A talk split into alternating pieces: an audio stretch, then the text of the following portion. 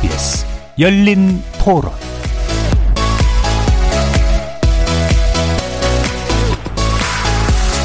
안녕하십니까. KBS 열린 토론 정준희입니다.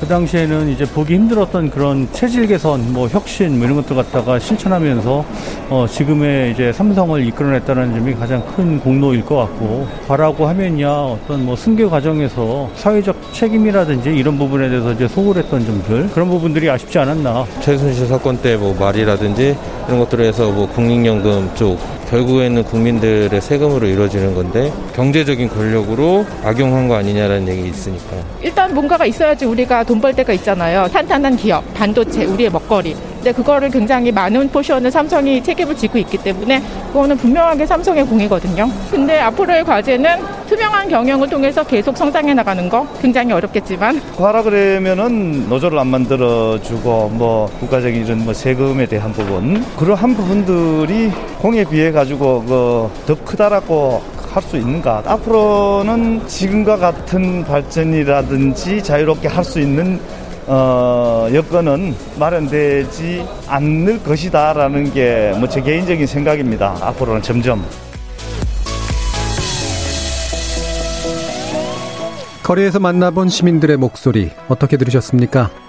오늘 토론 주제는 고 이건희 회장의 공과로 돌아본 삼성의 과제와 전망입니다. 한국의 최대 기업 집단인 삼성의 이건희 회장이 향년 78세의 나이로 지난 25일 별세했고 빈소는 서울 삼성병원에 치러 차려졌습니다. 창업주 이병철 전 삼성 회장의 막내 아들로 태어난 고인은 1987년 제2대 회장으로 취임한 이후 급한으로 경영 일선에서 물러나 2014년까지 독특한 경영 방식을 통해 대표 기업인 삼성전자로만 치면 주가와 시가총액을 단순 수치 기준 50배에서 최대 500배까지 성장시켰습니다. 정치는 사류, 행정은 삼류, 기업은 이류다. 마누라와 자식 빼고 모든 걸 바꿔라. 천재 한 명이 20만 명을 먹여 살린다 등 지금도 사람들의 입에 회자되는 여러 언행을 남겼죠. 하지만 고 이건희 회장은 정경유착, 뇌물, 불법 및 편법 승계, 문호조 경영, 노조 탄압 등 한국 대재벌이 안고 있었던 문제 중에서도 가장 극명한 형태를 보여줘 이후 삼성에게 필요한 변화에 대해 곱씹어 보게 했습니다. 그토록 말도 많고 탈도 많았던 삼성의 기업 지배 구조의 변화가 있을지, 구시대의 유산을 허물고 명실상부한 현대적 기업 질서를 만들어낼지, 오늘 KBS 열린 토론에서는 세 분의 전문가와 함께 고 이건희 회장의 삼성이 우리에게 어떤 의미였는지 짚어보고, 일단 이재용 체제로 넘어간 삼성의 이후 과제 전망해 보겠습니다. KBS 열린 토론은 여러분이 주인공입니다. 문자로 참여하실 분은 9730으로 의견 남겨주십시오. 단문은 50원, 장문은 100원의 정보 이용료가 붙습니다. KBS 모바일 콩, 트위터 계정 KBS 오픈, 그리고 유튜브를 통해서도 무료로 참여하실 수 있습니다. 시민 논객 여러분의 뜨거운 참여 기다리겠습니다. KBS 열린 토론 지금부터 출발합니다. 살아 있습니다. 토론이 살아 있습니다. 살아있는 토론, KBS 열린 토론. 토론은 라디오가 진짜입니다. 진짜 토론, KBS 열린 토론.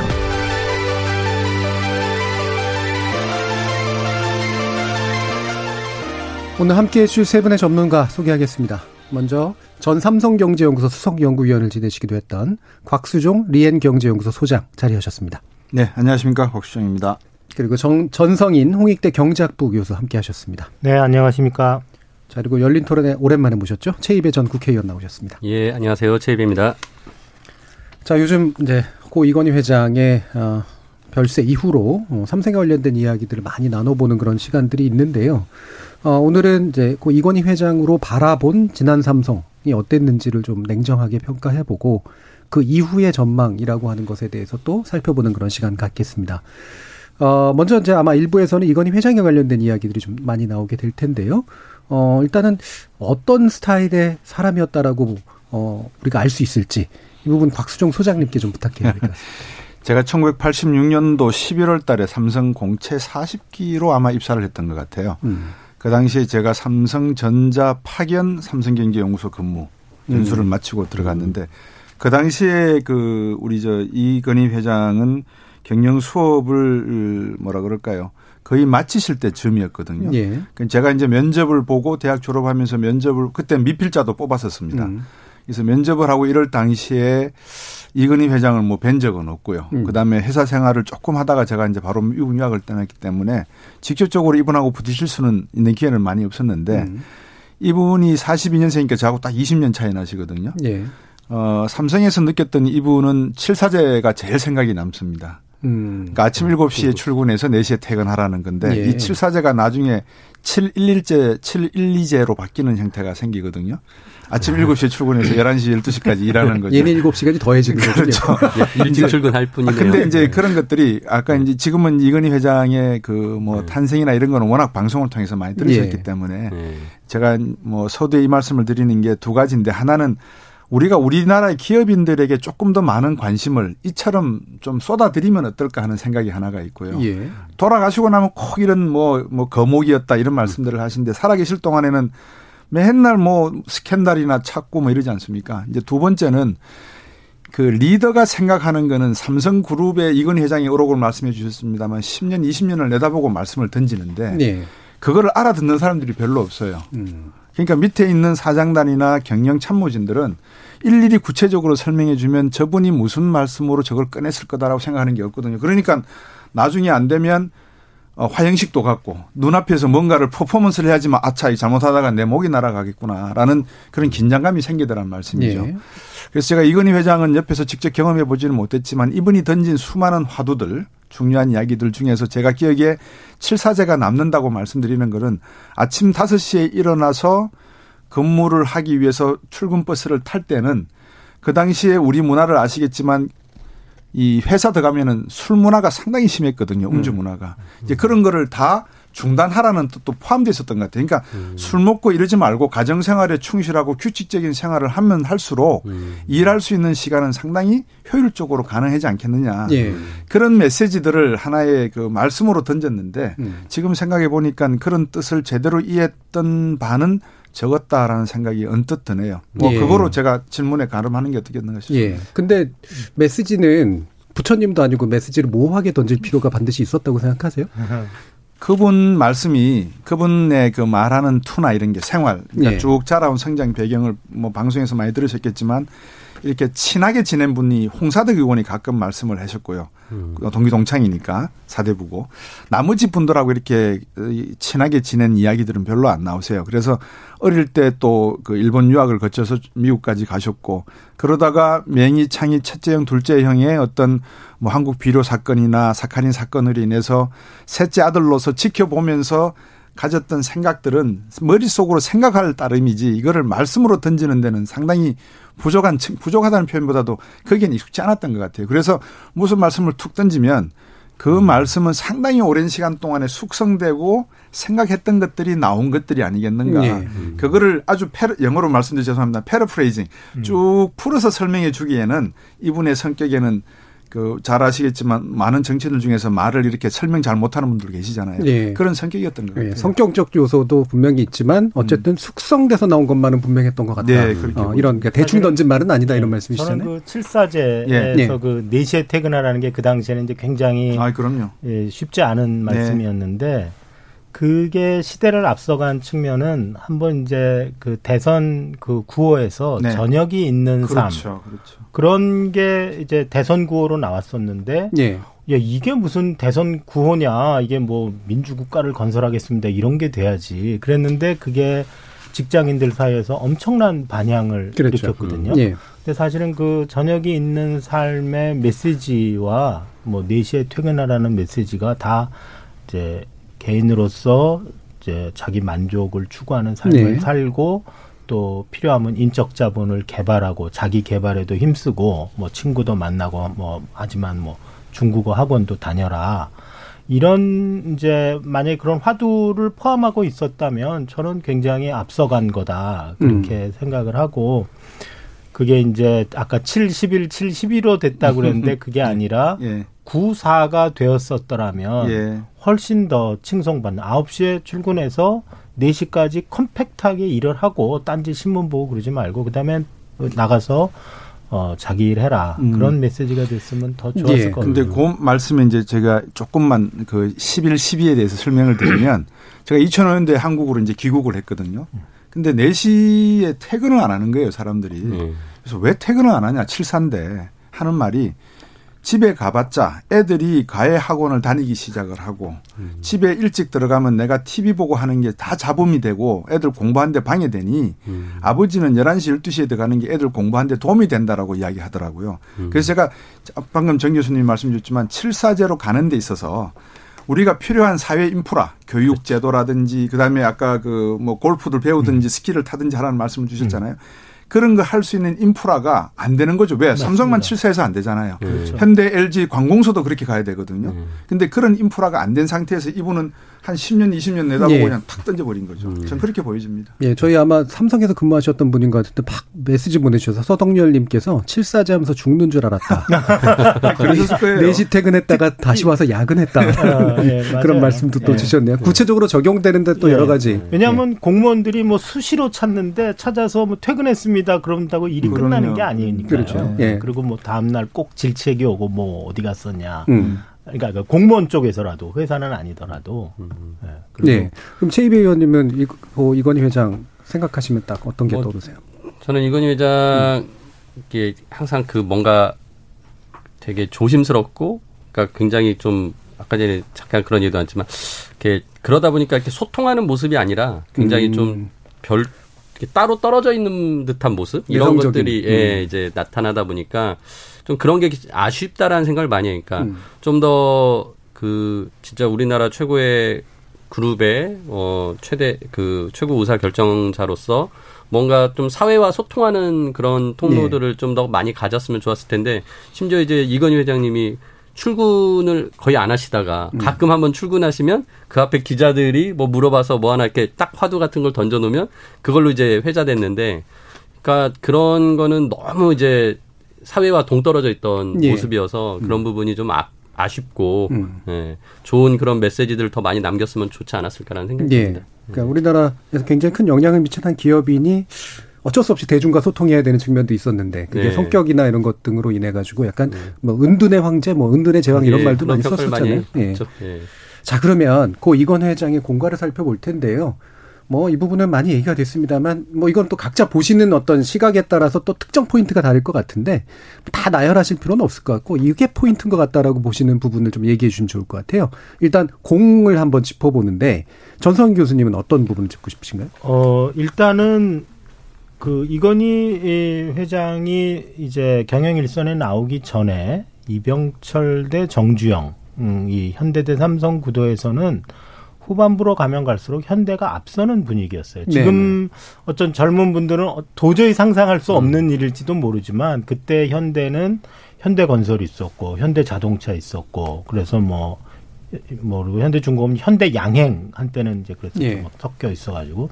그러면서 중후 장대 산업을 한다. 무겁고 두껍고 장 길고 크고 뭐. 근데 삼성은 경박단소 단소, 예. 예, 뭐 그런 거를 한다. 반도체 얇게 만들고 뭐 이렇게 하면서. 근데 삼성이 그때 현대에 대해서 느끼는 일종의 경쟁 심이지자 자격지심 같은 게 분명히 있었어요. 네. 현대가 더 나가는 치고 나가는 거 아니냐. 그런데 경박단소를 가지고 국내 1위를 만들고 또 세계 유수의 브랜드로 삼성이라는 이미지를 정착시킨 것은 음. 뭐 아무리 뭐 주위의 여건이 뭐 어떻고 뭘 뭐 경쟁의 방법이 공정했냐 이런 거를 우리가 얘기해도 그거는 이건희의 공이다. 예. 이렇게 우리가 봐야 되지 않을까 생각을 합니다. 그 부분은 시대의 흐름을 읽었다고 보세요? 흐름을 만들었다고 보세요? 흐름을 읽었다고 봐야 되겠죠. 예. 그러니까 삼성이 이제 특히 이제 전 세계에서 유수의 브랜드가 되는 것은 본인이 뭐를 이렇게 만들어갈 수 있는 여건까지는 못 되지 예, 않았을까. 그러나 예를 들면 스마트폰이 굉장히 중요할 것 같다. 음. 아, 뭐 이런 생각을 해서 스마트폰을 안 만들던 회사가 예를 들면 그런 쪽으로 과감하게 투자를 한다든지 누구나 이제 다 디램이 예, 굉장히 그 멈추면 무너지는 뭐 네. 자동 두발 자전거다 외발 자전거다 음. 이런 얘기할 때 이제 앞으로 굉장히 메모리 쪽이 클 것 같다는 흐름을 읽고 갔다든지 음. 그런 거는 뭐 야, 국가가 뭐 지원을 해줘서 그랬다. 뭐 무, 모든 얘기를 우리가 할 수 있지만 그래도 그것은 이건희의 공이었다. 예. 그렇게 봐야 될것 그러니까 같습니다. 산업 구조의 변동을 정확하게 먼저 그 다음에 과감하게 예, 캐치를 해서 투자를 진행했던 측면에 대해서는 확실한 공이다라고 보시는 네. 거네요. 최이배 의원님.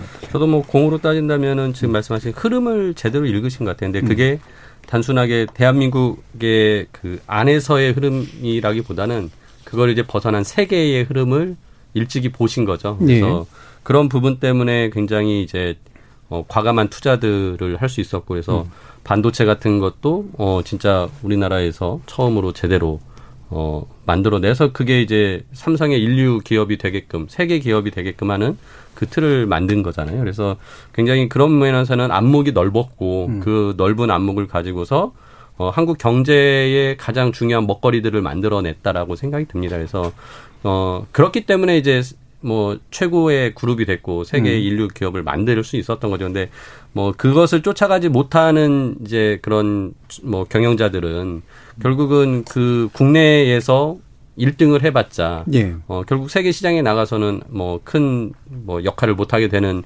그런 사례들을 이제 보여왔던 것과 비교해 볼 때 굉장히 세계 흐름을 만, 그 읽고 거기에 같이 동조하고 또 그 안에서도 흐름만 따라가는 게 아니라 또 앞서가기 위해서 굉장한 그 기술 개발 투자들을 많이 해서 반도체를 끊임없이 혁신의 그 과정을 통해서 예. 계속 뭐 경박단소 말씀하신 것처럼 더 작고 가볍게 더 성능 좋게 만들었던 그 부분이 결국 한국 경제를 이렇게 이끌어오는데 큰 어, 역할을 하신 거다라고 예. 생각합니다. 그러니까 단순히 이제 국내 1위를 넘어서서 이제 세계 화의 시대에 맞는 예. 좀 상당히 중요한 진전을 이룬 측면들 또 또한 지적해 주셨네요. 강수정 수등, 곽수정 수등. 예, 저는 삼성에 있으면서도 삼성이 국내 기업하고 경쟁하게 하려고 한다는 생각은 별로 안 해봤어요. 예. 그러니까 삼성은 어, 이건 회장도 아마 그러셨겠지만 글로벌 기업으로서의 성장이 화두였고 그런 관점에서 두 가지가 있는데요. 하나는 그 삼성 사원에 보면 사업 보국과 인재 제일이 있습니다. 그러니까 사업 보국이라는 말은 뭐냐면 우리나라 기업 중에서 국가의 이해관계를 어, 사원들에게 교육시키는 음, 기업이 그렇게 많지가 않은 것 같아요. 그러니까 우리가 지금 이렇게 해야 되고 노력해야 되고 변화해야 되는 이유가 국가 이해관계에 있다. 그 국가 이해관계란 뭐냐? 쉽게 말하면 잘 먹고 잘 사는 거다. 그래서 우리는 문호조 경영으로 가. 나중에 뒤에서 말씀은 나누겠지만 문호조 경영으로 갈 만큼 우리가 뭐 성과가 있는 곳에 내가 풀겠다. 이제 이런 식의 아마 화두를 던진 기업의 그 아이디어를 낸 분이 이건희 회장이었던 것 같고요. 그 다음에 그 인재 제의라는 거 앞에서도 말씀하셨지만 여성에 대한 그 생각을 상당히 많이 하셨어요. 그러니까 결국 국가의 경쟁력은 우리 같은 자원이 없는 나라에서는 인력을 키워야 되는데 아까 칠사제 말씀을 드렸지만 그런 모든 내용들을 인재 양성에다가 뒀다는 점에서 저는 상당히 귀하게 생각했고 반도체 말씀하셨지만 1987, 저 87년도인가요? 저 78년도 음. 반도체 한국 반도체 인수할 때 네. 그때 그 저 정 교수님 아시겠지만 강기동 박사가 그 한국 반도체 설립했다가 그 부도난 거를 인수를 했단 말입니다. 아, 예, 예. 근데 그 인수를 하게 되는 과정 속에서 저도 요약 정리가 잘 안 되는 사람이거든요. 뭐 귀한 집에서 자랐으니까 얼마나 많은 일본의 유수한 고문들로부터 이야기를 예. 들었을까요? 근데 그거를 요약 정리를 해가지고 이것이 맞다라고 평가를 한 다음에 자기의 소신을 밀고 나갈 수 있는 그런 것은 아마 이건희 회장이 탁월했던 것 같아요. 예. 그래서 결국 그런 것들이 변화, 뭐 요즘 초격차 이런 책 보면 변화 이야기를 많이 하는데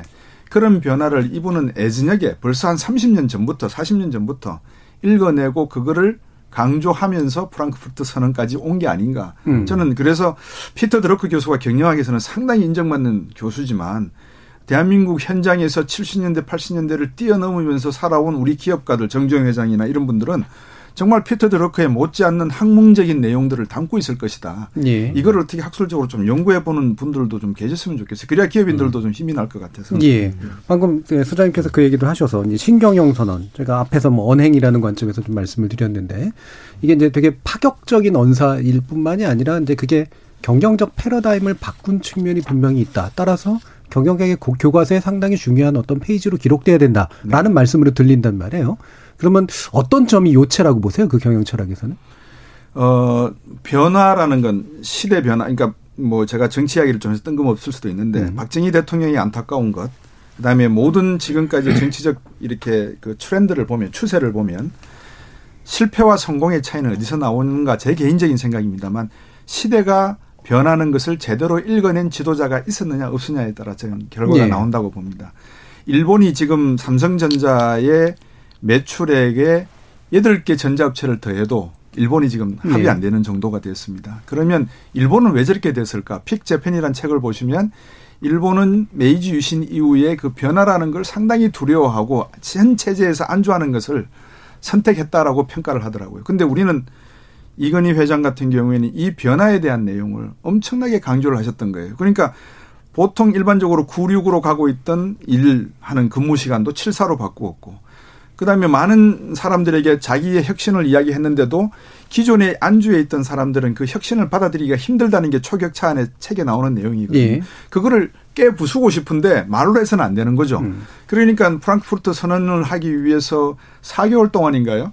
전 세계를 돌면서 사장단을 데리고 다니시면서 직접 현장 월마트도 가서 보여주고 삼성전자 제품이 지금 하단에 먼지 쌓여 있는 것부터 시작을 해서 그 이유를 캐, 예. 보게 하고 결국은 뭐 지펠 세탁기 이야기, 노트북 그 이야기까지 나오는 그 과정 속에서 이해하지 못하는 참모들에게 당신이 변화는 이렇게 갈 수밖에 없다는 것. 앞으로의 반도체 산업도 공간적인 측면에서 시간적인 측면까지 우리가 점령하지 않으면 안 된다는 메시지를 던지고 싶었는데 그 당시에 그거를 이해하는 분들이 없었던 것 같아요. 당연할 수밖에 없는 게 일본에서 나온 뭐 고문들의 이야기를 들어본 적도 없을 거고 미국서 공부는 했지만 다 전자공학, 경영학, 경제학 공부를 했지.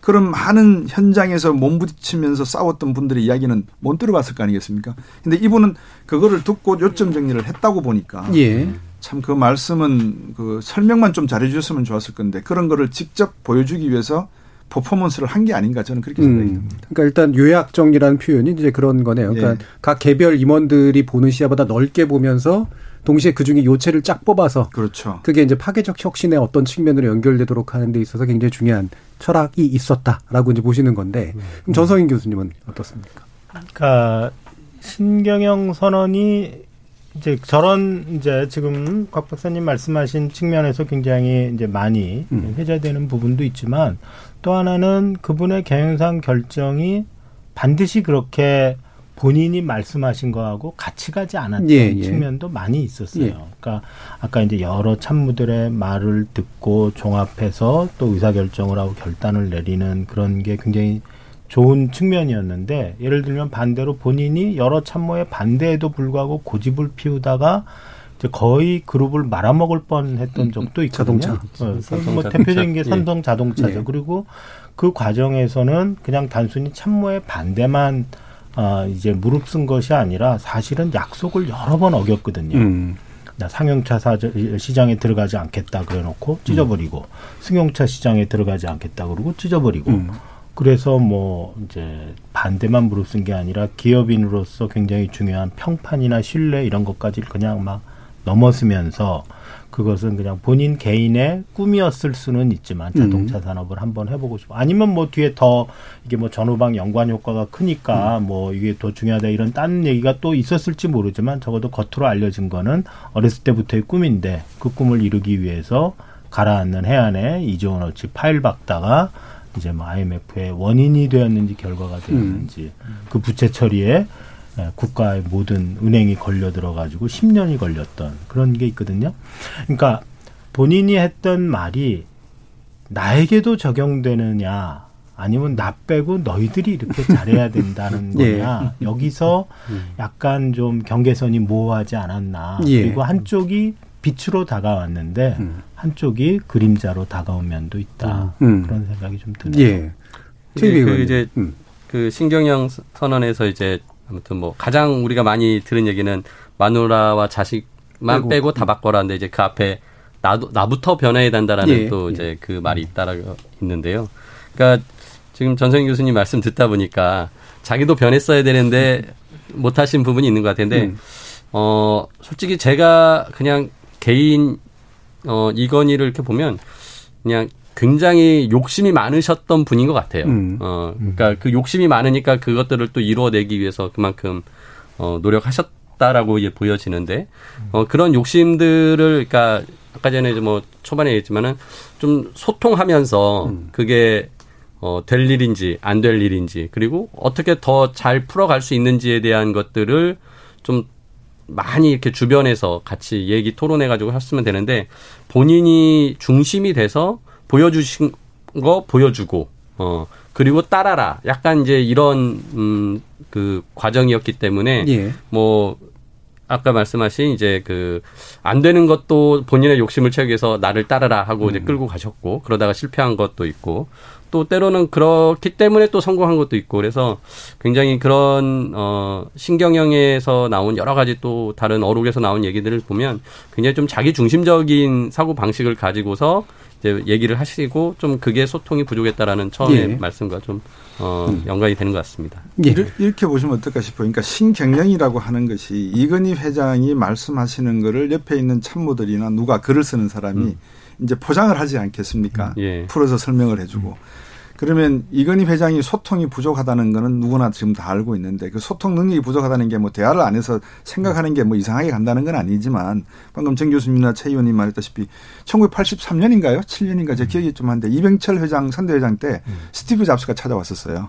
그때 스티브 잡스가 삼성 본관에 사진을 찍었거든요. 예. 이병철 회장. 83년 정도. 83년인 거죠. 그래서 이제 그때 한 이야기가 스티브 잡스가 반, 삼성에서 만드는 반도체를 내가 다 살 테니까 나하고 손 모으고 우리 IBM 깨자 뭐 이런 이야기를 했다고 그래요. 어. 그러니까 이건희 회장이나 이런 분들이 생각하는 미래관은 소위 말해서 이제 제가 생각하는 범부가 생각하는 미래관과는 잠시 뭔가 차이가 있을 건데 그런 거를 내칠 정도까지의 삼성전자의 수준이었단 말입니다. 근데 삼성 자동차를 몰입을 했다. 이분은 자동차 광이다. 용인의 스피드 트랙까지 있다. 그러니까 이분은 완전히 자동차에 빠져 있다라고 했을 때 단순히 내가 자동차를 좋아했으니까 그랬을까? 제가 뭐 이건희 회장을 미워하거나 그런 생각은 전혀 없습니다. 그러니까 만약에 저라면 이 자동차의 앞으로 전기 자동차라고 하는 역사에 정 교수님 말씀한 1800년도 중반에 이미 전기 자동차가 나왔거든요. 그러니까 이런 게 어떤 식으로 갈 것이고 반도체 산업을 하고 있으니까 미래 반도체는 어떻게 갈 것이다라는 게 아마 정보를 다 갖고 계셨을 수도 있을 거라는 거죠. 네. 그러다 보면 드론 이야기도 아마 들었을 거고 네. 이제 그런 상황들이 펼쳐졌다면 자동차 산업을 해야지 3만 개 부품에서 만 개로 줄고 데이터 산업이 들어가고 전장에 어떤 그런 그 센서가 달린 산업으로 갈 수가 있다는 거를 만약에 알았다면 그 내용을 풀어줄 사람이 없었다는 생각도 해볼 수가 있다는 거죠. 예. 예. 테슬라를 그때부터 기획했었으면 더 좋았을 거다. 그렇죠, 그렇죠. 그럼 훨씬 더 효과가들이 더 컸을 그렇죠. 텐데요. 그때 예. 지금 니콜라하고 GM이 협- 음. 합작하듯이 테슬라하고 합작했으면 지금 음. 뭐예 엄청나죠. 그 자, 얘기는 이제 예. 나중에 아마 예. 또 조금 할 예, 기회가 아. 있으니까 예. 예. 또좀 나중에 아, 그러겠습니다. 자, 그러면 이제, 어, 뭐, 공과 주고, 공과 과가 좀 섞여서 지금 얘기가 나오긴 뭐 자연스럽게 됐습니다. 근데 우리가 이제 피해갈 수 없는 부분이 이게 이제 뭐 시대적 한계냐 아니면 개인의 욕심이냐 또는 뭐 우리나라 구조의 문제냐 여러 가지가 있겠습니다만 분명히 이제 정경 유착 문제, 뇌물 문제, 승계에서의 편법성과 불법성 문제, 지금도 논란되고 있는 이제 노조 탄압 문제 이런 것들이 이제 있다고 이제 보는데요. 자, 이게 이제 어떻게 해서 왜 문제가 됐어야 했을까에 대한 견해를 좀 들어볼게요. 이 부분은 전성인 교수님부터 들어볼까요? 우선 이제 이렇게 잘 알려진 큰 이슈를 이렇게 막 좀 학술적으로 얘기하기보다 몇 가지 이제 예. 개인적인 소회랄까요? 그런 게 어쩌면 청취자분들에게 더 잘 이렇게 전달이 될지도 모르겠는데요. 그래서 이제 요번에 그 돌아가시고 지금 이제 빈소가 있는 곳이 삼성 서울병원이지 않습니까? 그리고 거기서 거의 6년 가까이, 네. 예, 6년 넘게 이제 투병 생활을 하셨는데 많은 분들이 삼성 서울병원이 삼성이 돈을 내서 그러니까 자발적으로 음. 돈을 내서 마치 현대 아산병원을 정주영 회장이 돈 내서 한 것처럼 그렇게 알고 계시더라고요. 음. 젊은 사람은 진짜 그렇게 알고 있어요. 근데 사실은 그거 아니거든요. 음. 그러니까 삼성생명이 유배당 그렇죠. 계약자하고 문제가 해결이 되지 않아서 유배당 계약자한테 보상을 해야 되는데 음. 이걸 돈으로 하기가 그러니까 사회 공헌을 하겠다. 근데 이제 보험 건 이제 보험 가입자들이 제일 큰 문제가 노후에 뭐 건강 문제도 있고 하니까 병원을 짓겠다. 그래서 삼성 서울병원 가면 이거는 유배당 계약자들을 위해서 세운 겁니다. 이런 조그만 음. 팻말도 저 구석에서 잘 안 보이지만 근데 그 병원 맨그 최상층부에 특실을 잡고 그 전층을 이제 6년 동안 아무도 못 오게 음. 하면서 하셨던 거거든요. 그래서 아, 저 병원에서 돌아가시는 게 참 여러 가지 생각이 이렇게 엇갈리는 이렇게 오버랩되고 저거를 유배당 계약자들이 볼 때 어떻게 볼 건가 이런 생각이 또 하나 들었고요. 음. 또 하나 이제 개인적인 소회를 말씀을 드리면 오늘이 27일인데 10월 10월 28일이 삼성전자 주주 대표 소송 대법원 결심 공판 있던 날이더라고요. 예, 찾아보니까. 그래서 비록 우리나라 최초의 주주 대표 소송은 아니지만 최초 주주 대표 소송은 이제 제일은행 건이었는데 그이 이제 뭐 최배 의원님 전 의원님께서 너무나 잘 아시겠지만 그래서 주주 대표 소송해서 190억 원의 이제 손해배상 그래서 회사로 손해를 이제 반 반환해라 손해배상 해라. 그리고 그 내용이 뭐였냐면 노태우 대통령한테 이제 100억 원 예. 네, 뇌물 바친 것뭐 등등 요새 우리가 많은 뭐 부당 내부 거래 뭐다 음. 있었는데 어그 그런 지 15년이 지난 지금이 이제 딱 요 요 무렵이더라고요. 예. 그리고 지금 우리가 요 무렵을 보면 정확하게 이제 one generation 후에 음. 아들이 똑같이 대통령한테 뇌물을 하고 국정농단 사범으로 오늘인가 어, 어제, 젠가 재판이 재판. 있었는데 이제 상중이라. 못 갔던. 그러니까 역사는 되풀이 되는데 과연 교훈은 어, 우리가 배웠는가 음. 당사자는 그리고 우리 사회는 그런 이제 이런 게 싹 음. 단편적이지만 좀 스치는 면이 있어서 여러 가지 생각이 음. 들더라고요. 예. 그러니까 학술적이기보다 좀 스냅샷 위주로 네. 지금 얘기를 네, 해주신 네. 거잖아요. 네, 그렇죠? 이런 몇 굉장히 가지. 좀 상징적인 어떤 네. snapshot들을 말씀해 주신 네. 건데요. 최 배우. 예. 그러니까 이제 삼성의 과라고 얘기한다면 뭐 딱 단어 하나로 삼성공화국 음. 뭐 또는 삼성 왕국이라고 표현하는 부정적인 평가로 보여질 것 같습니다. 그러니까 앞에서도 뭐 얘기했지만은 어 뭐 불법 대선 자금 음. 그다음에 이제 뭐 검사에게 떡값을 주는 떡값 검사 폭로 뭐 이런 게 이제 다 정경 유착에 예. 그 과거부터 내려온 것들을 어 계속 했었던 거고 뭐 그게 이제 지금까지도 또 이어져서 문제가 되고 있는 거고 어 그 다음에 이제 뭐 김용철 변호사님이 이제 2008년에 또 폭로해 가지고 뭐 여러 가지 드러났지만은 음. 그 결국 상속 과정에서 그러니까 이병철 회장이 돌아가시고 88년도에 상속을 받으면서 이건희 회장 등의 이제 자녀들에게 상속을 하면서 삼성그룹에서 우리는 상속을 성실히 신고하고 납부했다라고 딱 이렇게 공언을 했었어요.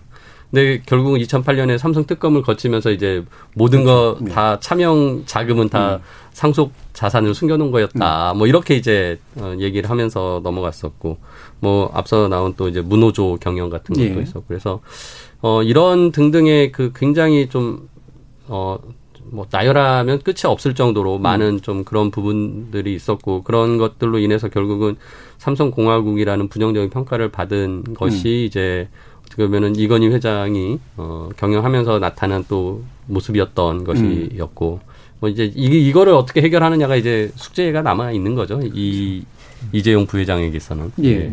그러니까 뭐 정치자금 문제라든가 또 문호조 경영 문제, 뭐 이거 누가 말해도 이제 그 문제가 너무 명확해 보이는데, 아, 뭐 이렇게 더 이제 중요한 건 방금 말씀하신 것처럼 이제 다양한 수단을 쓰고 있는 모습들, 너무나 이제 첨단 수단들을 써서 자신들의 이제 자, 단지 이렇게 막 그냥 잘 경영권 승계하겠다 이 부분만이 아니라 아, 욕심이 이렇게 동력심이 많은 건가라고 생각할 수 있을 정도로. 그래서 우리나라 진짜 세법의 발전에 큰 공헌을 했다라고 평가를 하거든요. 예. 끊임없는 또 다른 편법과 막 이런 것들을 만들어내기 때문에 어 그래서 뭐 우리나라에서 진짜 세법이 이렇게 복잡해지고 음. 다양하게 상징세가 이제 바뀐 거는 또 삼성의 역할이었다라고 할 정도입니다. 예. 자, 그런 부분들에 대한 이제 부정적인 시각들이 확실히 좀 많은 것 같은데요. 소장님은 어떻게 생각하시나요? 그 두 가지인데요. 그 연애를 할 때 남자 여자가 제가 비유를 좀 이렇게 해드려서 죄송합니다. 혹시 음. 방송에 좀 심의에 문제가 되면 지적을 해 주십시오. 남녀가 연애를 할 때 같이 하잖아요. 연애라는 게 혼자 하는 게 없지 않습니까? 그렇죠. 짝사랑은 예. 있죠. 예. 예. 정치와 경제가 다 서로를 음. 그렇죠. 부정하게 뭐 손바닥이 마주쳐야 예, 소리가 예. 난다. 정. 교수님 말씀하셨지만 60년대, 70년대 한국 경제 성장 과정에서 선택과 집중은 대기업 중심으로 갈 수밖에 없었다. 시간적으로. 그런 과정 속에서 급속한 뭐 금산분리 이야기가 나오지만 기업이 제조업을 하려 그러면 돈이 필요했고 그 돈이 필요한 게 외자를 유치해서 쓰는 것도 있지만 국내 자금을 유치하려고 하니까 삼성생명도 마련 안 들어야 되겠고 여러 가지 아마 이야기가 있었겠죠. 예. 그 과정에서 과연 정치권은 어, 뭐 특검도 하시고 엑스파일도 하고 다 뒤졌는데 안전한가?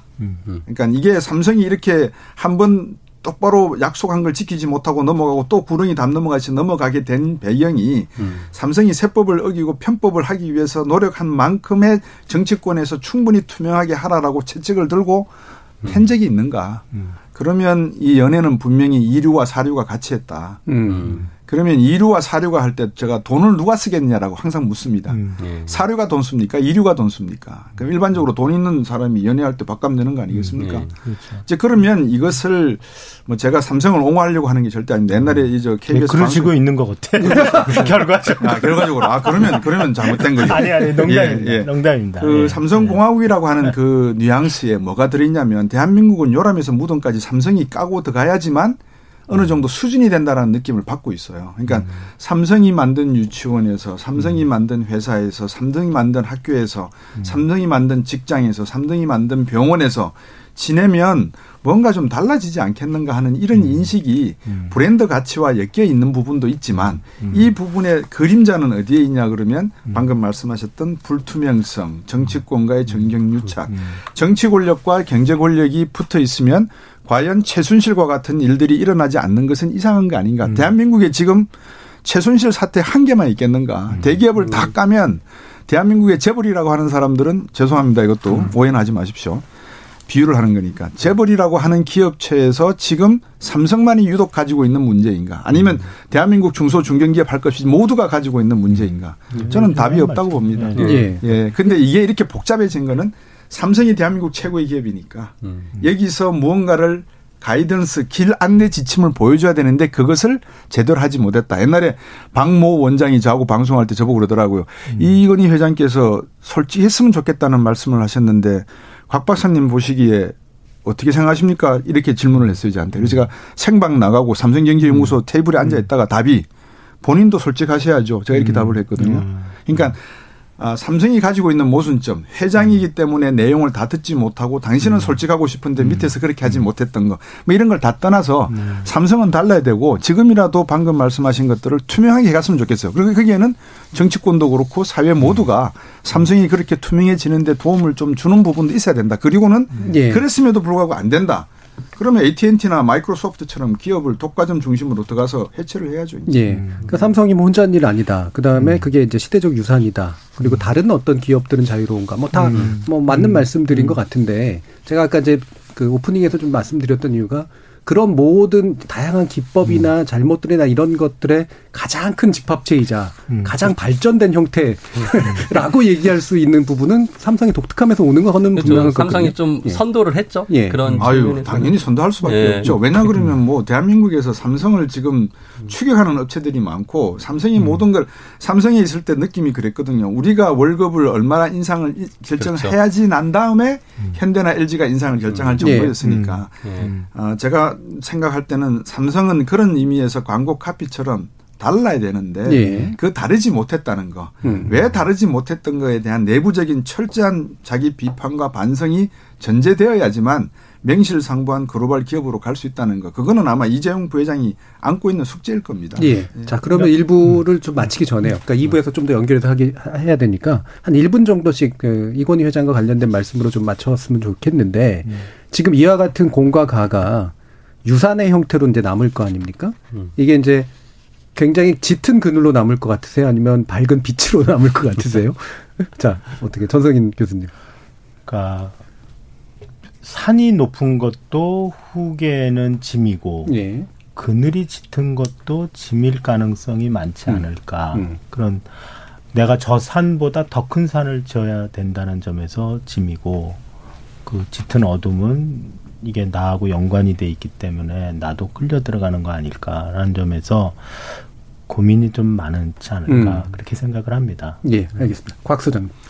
뭐 간단하게 말씀드리면 쉽지 않은 거죠. 어, 삼성이 지금 뭐 어, 국정농단 사태도 아직도 연결돼 있고 본인이 이 이제 그룹 체계로 해체를 하고 자계열사로 간다고 했지만 과연 그게 이루어질 것인가? 뭐 수많은 말의 번복이 있었다시피 그런 것들은 아마 이재용 부회장이 이 승계 문제를 어떻게 깔끔하게 정리하고 갈 것인지에 대한 약속과 이런 어두를 그 의미를 한번 시간을 가지고 봐야 될 것 같습니다. 알겠습니다. 최 이번.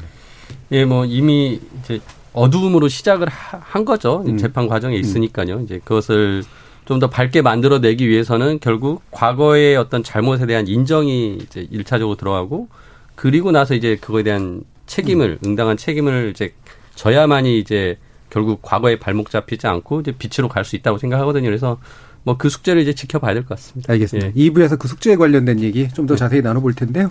그동안 저희 청취자들께서 보내주신 의견 들어보겠습니다. 정희진 문자 캐스터. 네, 지금까지 청취자 여러분이 보내주신 문자들 소개합니다. 이창섭님, 이건희 전 회장이 반도체로 국가를 성장시킨 건 인정하겠지만 정경 유착형 비리를 저질렀다는 것도 부정하긴 힘들 겁니다. 7252님, 외국 젊은이들이 취업하고 싶어하는 기업이 우리나라에 있게 한 삼성. 왜 국내에서는 욕만 하는지 삼성 때리기 좀 제발 그만했으면 좋겠어요. 삼성이 외국으로 가버리지 않는 게 신기할 따름이에요. 정민호님, 삼성의 경영 방침이 미국, 유럽 등 글로벌 기업 윤리 기준에 맞는지 비교해 보면 그 기업이 어떤 기업인지 알 수 있겠죠. 9909님, 기업 이윤을 위한 혁신은 있었지만 기업 윤리를 위한 혁신은 제자리 걸음이었습니다. 한 명의 천재가 만 명을 먹여 살릴 수 있지만 잘못된 천재는 만 명 넘게 굶길 수 있죠. K78765165님, 삼성 이건희 회장 대단한 분이죠. 하지만 우리나라 대기업은 공적 자금을 통해 글로벌 위기를 넘겨왔기 때문에 엄밀히 말하면 대한민국 공기업의 성격도 많습니다. 4세대 재벌분들은 시대의 흐름에 맞게 사회 환원을 통한 국민의 기업으로 다시 자리 잡았으면 좋겠네요. 후이파리님, 이건희 회장 존경할 만하죠. 불모지에서 반도체 1위 만드는 건 결코 쉬운 일이 아닙니다. 종욱님, 삼성 반도체 공장에서 쓰러졌던 여성 노동자들의 희생도 결코 잊어서는 안 됩니다. 강PD의 부동산님, 한국인이 미국에서 나 한국인이요 당당하게 말할 수 있게 해준 게 삼성이고 그게 우리에게는 10년밖에 안 됐다는 거. 그동안 너무 수고하시고 큰일 하셨습니다 해주셨고요. 김배공님, 사람을 평가할 때는 공과 가를 균형 있게 평가해야 합니다. 기업을 성장시키고 국가 위상을 높인 점은 높이 평가하되 정경 유착, 문호조 경영으로 근로자 억압, 중소기업 기술 탈취 등은 그림자입니다라고 보내주셨네요. 네, KBS 열린 토론. 이 시간은 영상으로도 생중계하고 있습니다. 유튜브에 들어가셔서 KBS 일라디오 또는 KBS 열린 토론을 검색하시면 지금 바로 토론하는 모습 보실 수 있습니다. 방송을 듣고 계신 여러분이 시민 농객입니다. 계속해서 청취자 여러분들의 날카로운 시선과 의견 보내주세요. 지금까지 문자캐스터 정의진이었습니다. 토론이 세상을 바꿀 수는 없습니다. 하지만 토론 없이 바꿀 수 있는 세상은 어디에도 없습니다.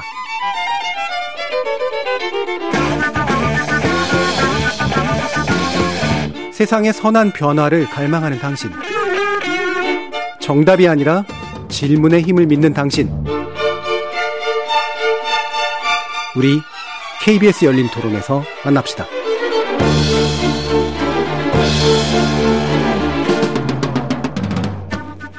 KBS 열린 토론 오늘은 고 이건희 회장 공과로 돌아본 이재용 취재 삼성의 과제라는 주제로 최입의 전 국회의원, 전성인 홍익대 경제학부 교수, 곽수종 리엔 경제연구소 소장 이렇게 세 분과 함께하고 있습니다. 저희 이제 2부 전망과 또 과제 문제를 가지고 논의해 볼 텐데요. 어, 본격적인 논의 전에 어, 잠시 어, 바깥 연결을 좀 하려고 합니다. 어, 왜냐하면 삼성이 좀 글로벌 기업인 만큼 외신들이 또 어떤 식으로 소식을 다루고 있는가에 대한 관심이 있어서 그런데요. 르몽드 디플로마티크 편집위원이신 인문결 연구소 임상훈 소장 연결해서 해외 반응 살펴보도록 하겠습니다. 임 소장님 안녕하세요. 네, 안녕하 십니까. 지난번에도 해외에 계셨는데 아직도 계시네요. 예. 예, 지금 이제 파리에 계신 것으로 알고 있는데 예. 현지에서 어떻게 좀 다뤄지고 있는지 궁금합니다. 네, 현지에서 이제 뭐 유럽을 포함을 해서 이제 그 어, 제가 있는 곳도 그렇고 어, 외신들이 보도를 많이 합니다. 어, 삼성이라고 하면 일반인들에게는 어, 전화기라든가 컴퓨터, TV 이런 것으로 많이 알려져 있는데 그 이외에 어, 삼성 그룹에 관련해서는 알려진 게 많이 없기 때문에 어, 그 어떤 최고 경영자가 어떤 사람이었는가 이런 것들을 소개하는 그런 어, 보도들이 계속 나오고 있죠. 예. 그러니까 하긴 이제 해외에서는 주로는 이제 제품 위주로 이제 아무래도 브랜드를 알게 되는데 예, 그렇죠. 한국에서 이제 이런 삼성 그룹이라는 독특한 시스템과 그다음에 총수 체제 뭐 이런 것들에 관련된 정보를 좀 소개해 주는 내용도 꽤 많이 나오고 있나 보네요. 자, 그러면 이 그 보통 이제 외, 외신들 특히나 이제 정론지들 같은 경우에는 어 되게 유명인의 어떤 사망 이후에 굉장히 부고 기사를 굉장히 정성 들여 쓰는 그런 경향이 좀 있잖아요. 뭐 좀 눈에 네. 띄는 부고 기사라든가 아니면 또 평가 기사 같은 거 이런 게 좀 있으시던가요? 뭐 그 평가를 보면은 대체적으로 양면성이 다 보입니다. 뭐 예를 들어서 이제 그 어, 파이낸셜 타임즈 그러니까 예. 영국의 그 언론 같은 경우도 어 그 이건희 회장의 어, 사망 소식을 전하면서 어, 세계 최대 기술 기업으로 어, 삼성을 거듭나게 했다 이런 음. 사실. 그 다음에 이제 기술 건설 또 휴대전화 조선 어, 각종 분야에서 세계적 인류 기업으로 우뚝 서게 한 공신이다 이런 평가를 잊지 않았습니다. 예.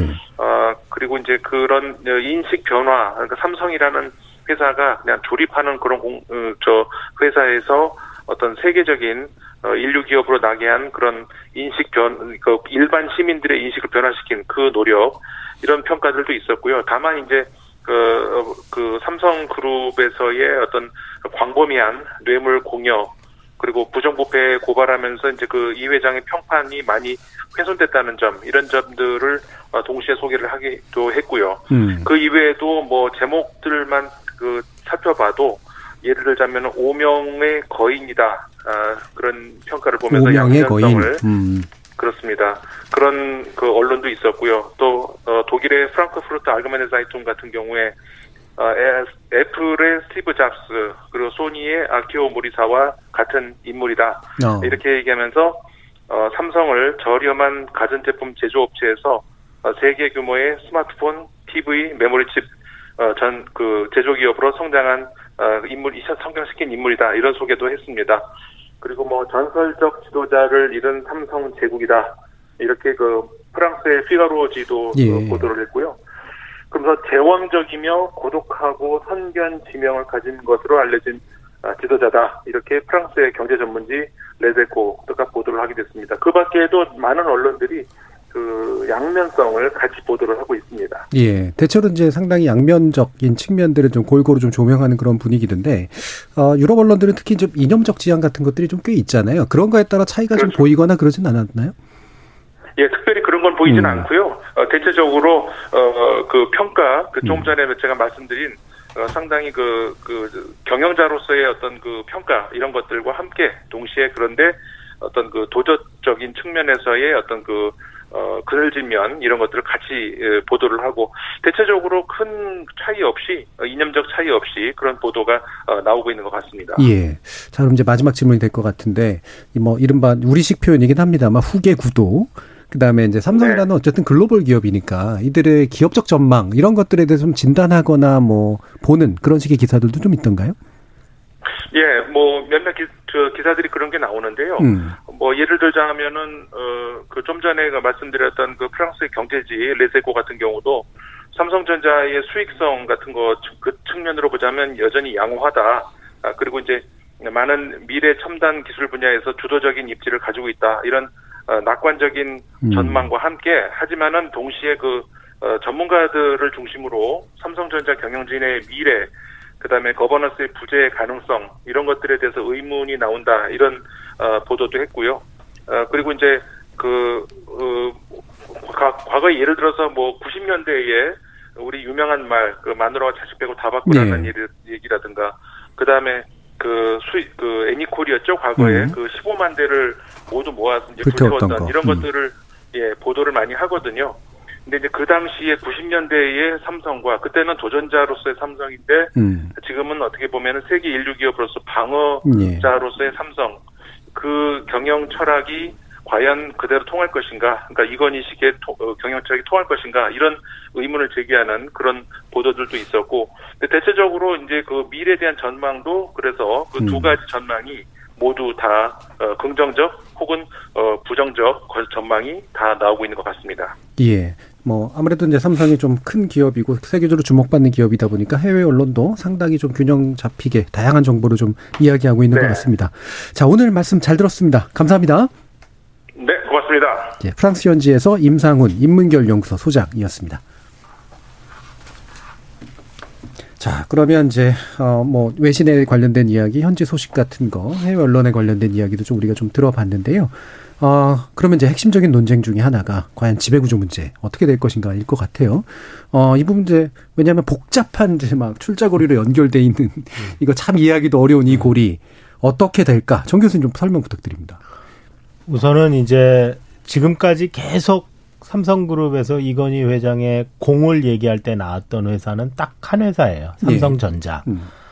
그런데 그 못지않게 삼성그룹에서 중요한 역할을 하고 있지만 지금 누구도 세계 인류 기업이라고 생각하지 않고 음. 있는 회사가 삼성생명입니다. 네.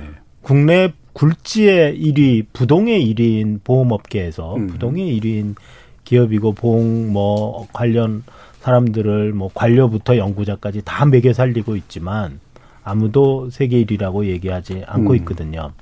그리고 바로 거기에서 이제 삼성의 빛과 그늘이 있다. 네. 그러니까 삼성하면 생각나는 핸드폰, 음. 스마트 저뭐 TV, 음. 노트북 음. 다 있는데 삼성 생명하면 떠오르는 이미지는 그렇지 않은 거거든요. 음. 근데 그 두 개가 서로 별개가 아니라 불가분의 관계로 연결돼 있다.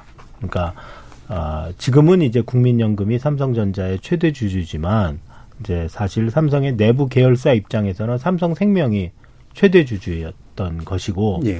그 구조 자체가 우리나라의 법 질서를 위반하는 음. 그러면서 오랫동안 억지로 억지로 악을 쓰고 뇌물을 쓰고 해가면서 유지해 왔던 지배 음. 구조였던 거죠.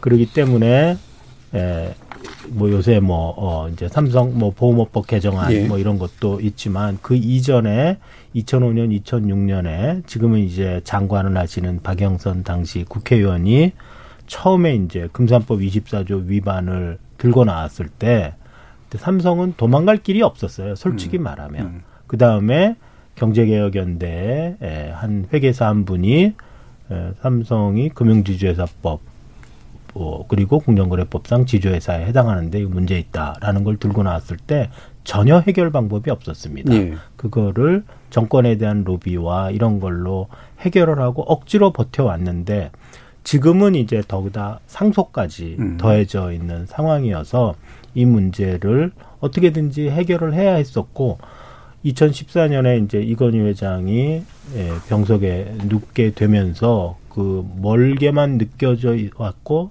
또 한편에서는 누구도 입 밖에 내서 회장님이 살아계시는데 감히 후계 구도를 얘기한다는 건 예. 불경죄에 가까운 거니까 말을 못 하다가 이제 급박하게 그것이 돌아가게 음. 되죠. 그게 이제 뭐 이제 주의 문건이라고 알려진 것도 있고 M 음. 문건이라고 알려진 것도 있고 하면서 부당 승계가 이루어지고 지금은 많은 사람들이 생각할 때 현재 이 부당 합병 어, 물산과 모직 간의 합병에 문제 제기가 심하게 되지 않는 한 삼성의 승계 문제의 1단계는 사실상 끝났다. 예. 그러니까 나머지 승계 문제는 이제 상속과 관련한 음. 유가 증권들을 어떻게 재배치할 거냐. 음. 아, 그리고 이제 생명의 전자 지분을 최종적으로 옮기는 음. 요런 문제만 남았다. 예. 아, 보통 그렇게 얘기들을 하고 예. 있는 것 같습니다. 결국에 이제 삼성전자라는 대단히 중요한 기업에 대한 어떤 경영과 소유의 문제를 확고하게 하기 위해서 이제 물산 생명, 그다음 네. 과거에는 에버랜드까지 네. 올라가는 그런 네. 복잡한 고리가 만들어지게 된 건데 일단은 이제 후계 이른바 후계 구도 자체는 그런 식으로 이제 완성은 됐으나 사실 남겨진 문제가 이제 굉장히 그렇죠. 많은 상태가 된 거잖아요. 네. 관련해서 아까도 보험업법 개정 문제도 얘기해 주셔서 이 부분 최, 최 배우께서 네. 설명 좀 하시면서 이게 어떤 파장을 일으킬 수도 있을지 좀 말씀 주시죠. 이제 삼성전자를 어 이재용 부회장이 지배할 수 있게 된 게 삼성생명이 가지고 있는 삼성전자의 지분인데 네. 어 이 금융회사들은 자기 자본을 댄 게 아니라 그 고객들의 돈을 끌어오는 거거든요. 은행은 예금자의 돈을 끌어오고 음. 보험회사는 보험 가입자의 예. 보험료를 받아와서 그게 남의 돈으로 결국 삼성전자 계열사의 주식을 사서 그 지배권을 유지하는 것이기 때문에 음. 이제 이게 부당하다라고 평가를 받는 거죠. 그러니까 뭐 이건희 회장이 어 자기 돈으로 삼성전자의 주식을 직접 어, 보유하고 있고 그렇게 해서 지배권을 가지고 있었다면 아무 문제가 없었을 텐데 결국 남의 돈으로 고객의 돈으로 했기 때문에 그 부분에 대한 문제가 발생한 거고 지금 삼성생명이 삼성전자 주식을 한마디로 몰빵을 하고 있어요. 예. 그런데 이제 금융회사 입장에서는 그렇게 어, 한 곳에 집중 음. 투자를 하면은 위험해지기 때문에 그렇죠. 지금 이 어, 분산 투자를 하게 만드는 음. 그런 규정들을 새롭게 지켜라 또는 음. 그렇게 만들도록 법을 개정하겠다라는 지금 어, 흐름이 있는 상황에서 음. 이게 이제 만일 통과가 되면 생명이 가지고 있는 삼성전자의 주식을 팔아야 되기 때문에 지배권이 흔들릴 수 있다라는 예. 이제 우려가 있는 거죠. 그래서 예. 이 부분은 지금 삼성 생명법이라고 일컬어져서 지금 국회에 이제 발의가 되어 있지만 또 이거와 또 맞물려서 공정경제 3법이라고 하는 법 중에 금융그룹 통합감독법이 그렇죠. 있습니다. 예. 또 그게 통과가 되면 거기서도 또 음. 마찬가지로 어 그 삼성전자가 일부분 삼성전자의 지분을 매각해야 되는 또 음.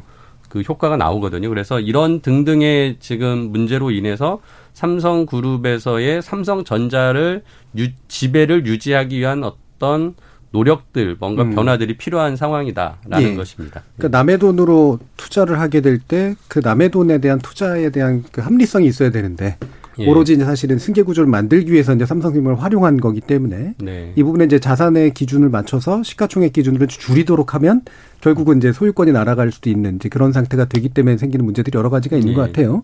그리고 뭐 아까 말씀하셨던 것처럼 공정경제 3법의 측면에서도 사실은 예. 흔들릴 수 있는 가능성이 꽤 있는 거고. 그럼 이 현재와 같은 조건 어, 소장님은 어떻게 좀 진단하시거나 전망하십니까? 앞에서 두 분이 뭐 거의 내용은 말씀해 주셨는데 이제 청취자분들 이해를 조금 제가 도와드리면 지금 뭐 옛날에 그 롯데에서 하나의 또 이슈가 터졌을 때 에, 상속 문제 가지고 또뭐 아들들 간에 네, 다툼했을 때도 롯데의 지배 구조가 또 일본 일본은 일본에 있고 예. 한국에 있고 막 그런 이야기. 그렇죠. 그러니까 대한민국 대기업들이 지금 다 그런 형태의 모습을 가지고 있습니다. 예. 아, 삼성 같은 경우 이렇게 되어 있습니다. 삼성생명이 삼성물산의 18, 한 8%인가 18%를 가지고 있고요. 물산이 물산이 생명. 물산이 생명을 생명. 아, 죄송합니다. 거꾸로 돼 있네. 물산이 생명을 가지고 있고 생명이 또 삼성전자를 가지고 네. 있고 이렇게 이제 가지고 있는 상태에서 이건희 회장을 오른쪽에 두고 이재용 씨를 왼쪽에 두면 이건희 회장이 삼성생명과 삼성물산과 삼성전자 주식을 또 각각 몇 퍼센트씩 네. 뭐 20%, 뭐 8%, 6% 이렇게 가지고 있고요. 또 이재용 부회장도 생명, 물산, 전자 주식을 이렇게 또 각별로 가지고 있죠. 그러다 보니까 이 두 사람의 지분을 합했을 경우에 삼성 생명을 컨트롤할 수 있고 그러면 물산을 컨트롤할 수 있고 그러면 예. 전자를 컨트롤할 수 있으니까 손 안 대고 코 풀 수 있는 게 지배 구조의 형태다 음. 이렇게 이제 보여지는 수가 있는 거죠. 예. 이게 뭐 전성인 교수님도 잘 아시겠지만 전성인 교수님도 규모의 경제, 범위의 경제를 이야기하던 시대가 이제 밀도의 경제로 가야 되는데 음. 우리는 아직까지도 이 규모의 경제와 범위의 경제 속에서 이렇게 함몰돼 있는 상태가 되다 보니까 늘 지배구조 문제를 가지고 다툼이 일어나죠. 미국 같은 네. 경우에는 마이크로소프트나 이번에도 그 문제가 될 수가 있는 회사의 경우에도 이 독과점법에 그 관심을 받는 것이지 지배 구조 가지고는 어떤 행태가 안 나오는 상태거든요. 근데 이제 이거를 어떻게 극복할 것인가가 이제 이재용 부회장의 가장 큰 그 문제인데 이미 말씀하셨던 대로 법적인 문제는 그게 불법이든 편법이든 탈법이든 일단 국정농단 사태에서 드러났다시피 하나의 지주회사 형태로 가져가는 모습인 것 같아요. 예. 근데 이거를 향후에 어떻게 깔끔하게 정리를 할 것인가의 문제. 음. 이거는 이재용 부회장이 나중에 성공했다 실패했다에 판가름을 하는 그 벤치마킹하는 접점이 아닐까. 예. 그 분기점이 아닐까 저는 음. 그렇게 보이시는 거죠. 그래서 이제 시간이 많이 남진 않아서 이게 네. 참더 짚어보긴 하고 싶지는 합니다만, 이제 요, 요인을 좀 봐야 될 것 같아요. 일단은 이제 재판 결과, 그러니까 국정농단과 부정승계에 관련된 재판 결과가 또한 가지 요인이 될 거고, 말씀하신 이제 법의 어떤 통과 여부도 이제 상당히 중요한 요인이 될 테고, 상속세를 어떻게 처리하게 될 것인가, 이 문제도 사실 또 복잡하게 얽힌 거라, 네. 이 셈법이 굉장히 좀, 어, 다양할 수밖에 없는 그런 측면인 것 같은데, 어떤 게 좀 시나리오가 있다고 보세요? 시나리오는 상속세는 중요하지 않다. 음. 그건 낼 수 있고 5년에 걸쳐서 낼 수 있고 또 자기가 직접 상속받지 않고 법인이나 공익재단에 상속을 시키고 거기 돈을 내거나 안낼 수 있기 때문에 상속세는 중요하지 음, 않다. 그 중에서는? 국정농단 재판은 중요하다. 음. 그 다음에 나머지 어떻게 깔끔하게 지배 구조를 맞출 건가 하는 건 그 국정농단 사건과 본인들의 의지 음. 그런 것에 따라서 그리고 이제 국가 제도 어 이런 거를 봐가면서 결정할 것이고 이제 내년 4월까지 일단 1차 정리를 해야 되는데 저는 뭐 도상 연습을 수없이 많이 했기 때문에 네. 내년 4월까지의 행동은 결정이 났다고 보고 음.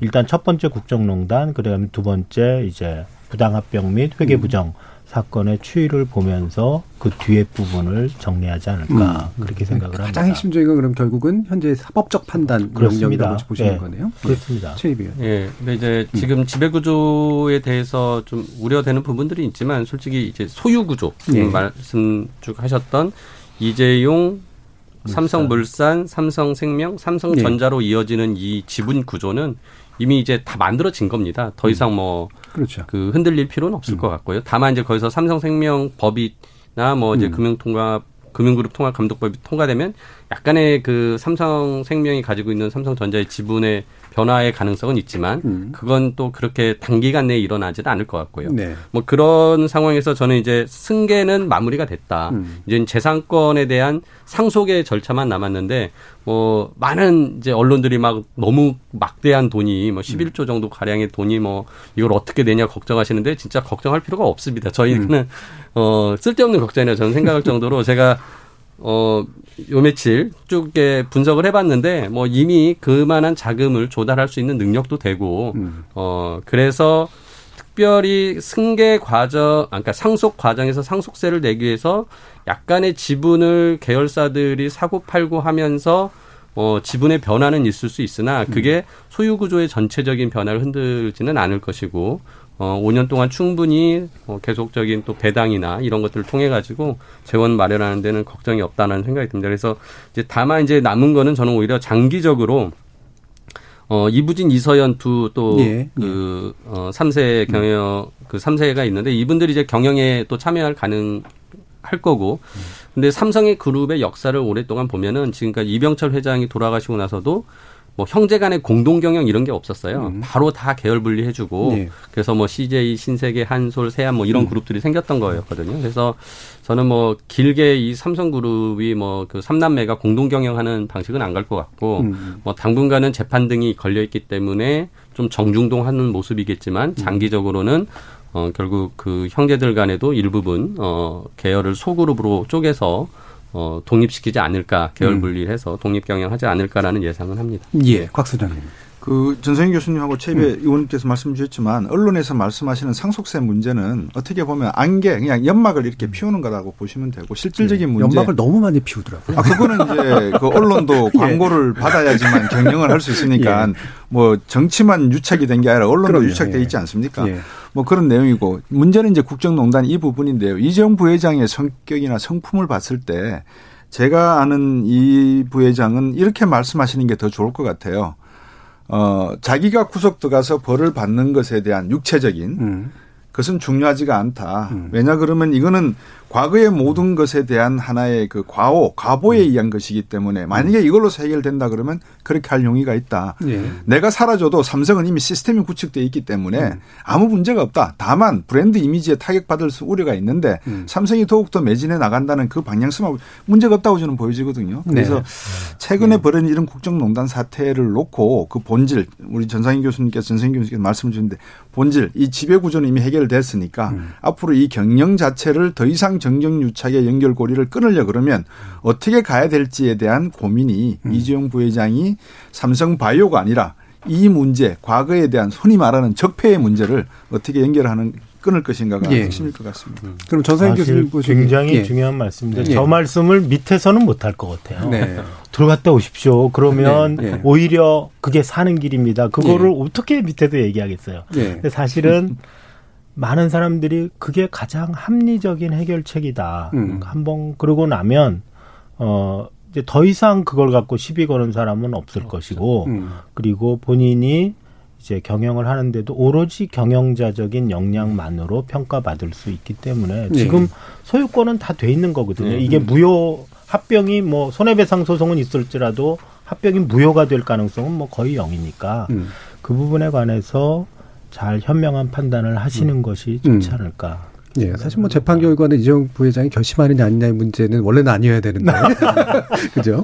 어, 뭐 조언할 문제도 아닌 거고. 하지만 그 실제로 이후 경영에 관련된 판단에 있어서는 사실 굉장히 고언이 필요한 그런 시점인 것만은 분명한 것 같은데요. 그럼 마지막으로 뭐 한 4분 정도 남았습니다만 음, 적절히 음. 안배하셔서 아 그러면 이제 앞으로의 이제 삼성 그리고 이재용 부회장이 어떤 선택을 할 수 있을까? 그리고 어떤 선택이 가장 훌륭한 선택이 될 수 있을까? 네. 이런 부분에 대한 좀 의견을 좀 들어보도록 할게요. 최이배 의원님부터 들을까요? 예. 그 지난 5월 7일 날 이재용 부회장이 이제 사과문을 이제 발표를 했죠. 그러면서 뭐 진짜 뭐 잘못했다라는 부분도 일부분 인정도 하고 음. 하지만은 이제 또 어, 삼성이 미래로 나가기 위해서는 뭐 인재들을 또 이렇게 많이 또 들여오게 해서 뭐 미래를 준비하겠다라는 말씀을 하셨는데 어 아까도 말씀드렸지만 이제 과거의 잘못은 인정을 하고 그거에 대한 음. 책임을 응당 져야 된다고 생각을 합니다. 예. 그걸 어 계속 부정하고 그것을 또 책임을 지지 않기 위해서 또 다른 어떤 편법이나 무리수를 둔다면 음. 결국 또 다른 문제를 발생시키는 것이거든요. 그래서 그런 부분에 대해서 이제 끊고 가야 되는 과감한 좀 어. 그런 결단이 필요하다라고 생각이 들고요. 그리고 뭐 말씀하신 것처럼 그 재판 결과가 이제 뭐 법원에서 이루어지는 것이기 때문에 어 그거를 이제 다 수용할 수 있는 음. 그런 이제 마음가짐을 가지고 그게 오히려 솔직한 것으로 또 국민들에게 보여져야겠죠. 음. 그리고 이제 그 사과문에서 이제 가장 뉴스가 됐던 게 나는 내 아들한테 물려주지 네. 않겠다라고 얘기했는데 음. 솔직히 지금 삼성 의 최고 경영자로서의 이재용의 역할도 한번 되짚어봤으면 좋겠습니다. 음. 그러니까 내가 나의 아버지로부터 이것을 물려받는 것이 과연 맞았었을까? 음. 어, 그리고 과연 내가 이 삼성을 이끌 수 음. 있는 어, 능력과 뭐 음. 그게 있을까라는 것을 되짚어보고 그런 부분에 대해 있어서 어, 여러 인재를 계속 등용하겠다라고 하셨으니까 뭐 저는 일정 정도 전문 경영인 체제와 뭐 이렇게 좀 가족 예. 경영 체계를 혼합하는 형태로도 유지해 볼 수 있는 어떤 실험을 한번 음. 어, 해보면 어떻겠는가라는 음. 생각을 합니다. 그래서 좀 그, 어, 자식에게 물려주지 않겠다고 이미 선언한 이상 그거의 과도기적 과정을 본인이 한번 만들어 보셨으면 좋겠다. 예. 예. 곽수종 소장님. 그 시대가 변한다는 게 오늘 저희들이 많이 이야기했지 않습니까? 음. 이재용 부회장이 젊고 또 시대가 변하고 있다는 거. 과거 빌 게이츠도 그런 이야기했죠. 과거 50년마다 변했던 게 앞으로 10년보다 더 빠르게 변할 수가 있을 것이다. 그런 과정 속에 삼성이 있다면 여러 가지 문제 중에서 삼성은 진심으로 노력하고 있다는 것을 보여줘야 될 필요성이 있다. 음. 이제는 한국 기업이라고 하는 이미지에서 벗어나서 공화국의 어떤 리더가 어떤 식으로 가야 되는지에 대한 진정한 모습을 보여줘야 될 때가 아닌가라는 생각이 듭니다. 뭐 흔히 하는 말로 가지 많은 나무에 바람 잘 내롭다고 음. 돈이 있으면 많은 사람들이 모여서 뜯어가기도 하고 요청하기도 하는 그게 네. 80년대까지 경제였으니까 음. 이제는 그런 부분을 삼성 스스로가 오히려 더 투명하게 정부 누군가 와서 국회의원 누군가 와서 언론 누군가 와서 돈 달라고 하면 이런 짓 하지 마십시오라고 음. 이야기할 수 있는 그런 시대가 저는 됐으면 하는 생각입니다. 네. 전성인 교수님. 저는 이제 이 문제 그 승계 문제나 현재의 소송에서 이제 이재용 부회장이 전향적인 태도를 보여서 문제를 전공법으로 푼다는 전제하에서 그러면 삼성의 사업 방향과 관련해서 좀 유의 관심을 가져야 될 부분은 삼성생명의 엑싯 문제라고 생각을 음. 해요.